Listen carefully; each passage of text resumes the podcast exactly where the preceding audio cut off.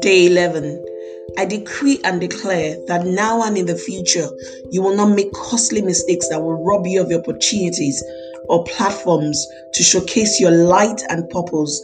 In the face of temptations, you will recognize the wisdom of the Word of God as your constant shield and defense. Amen.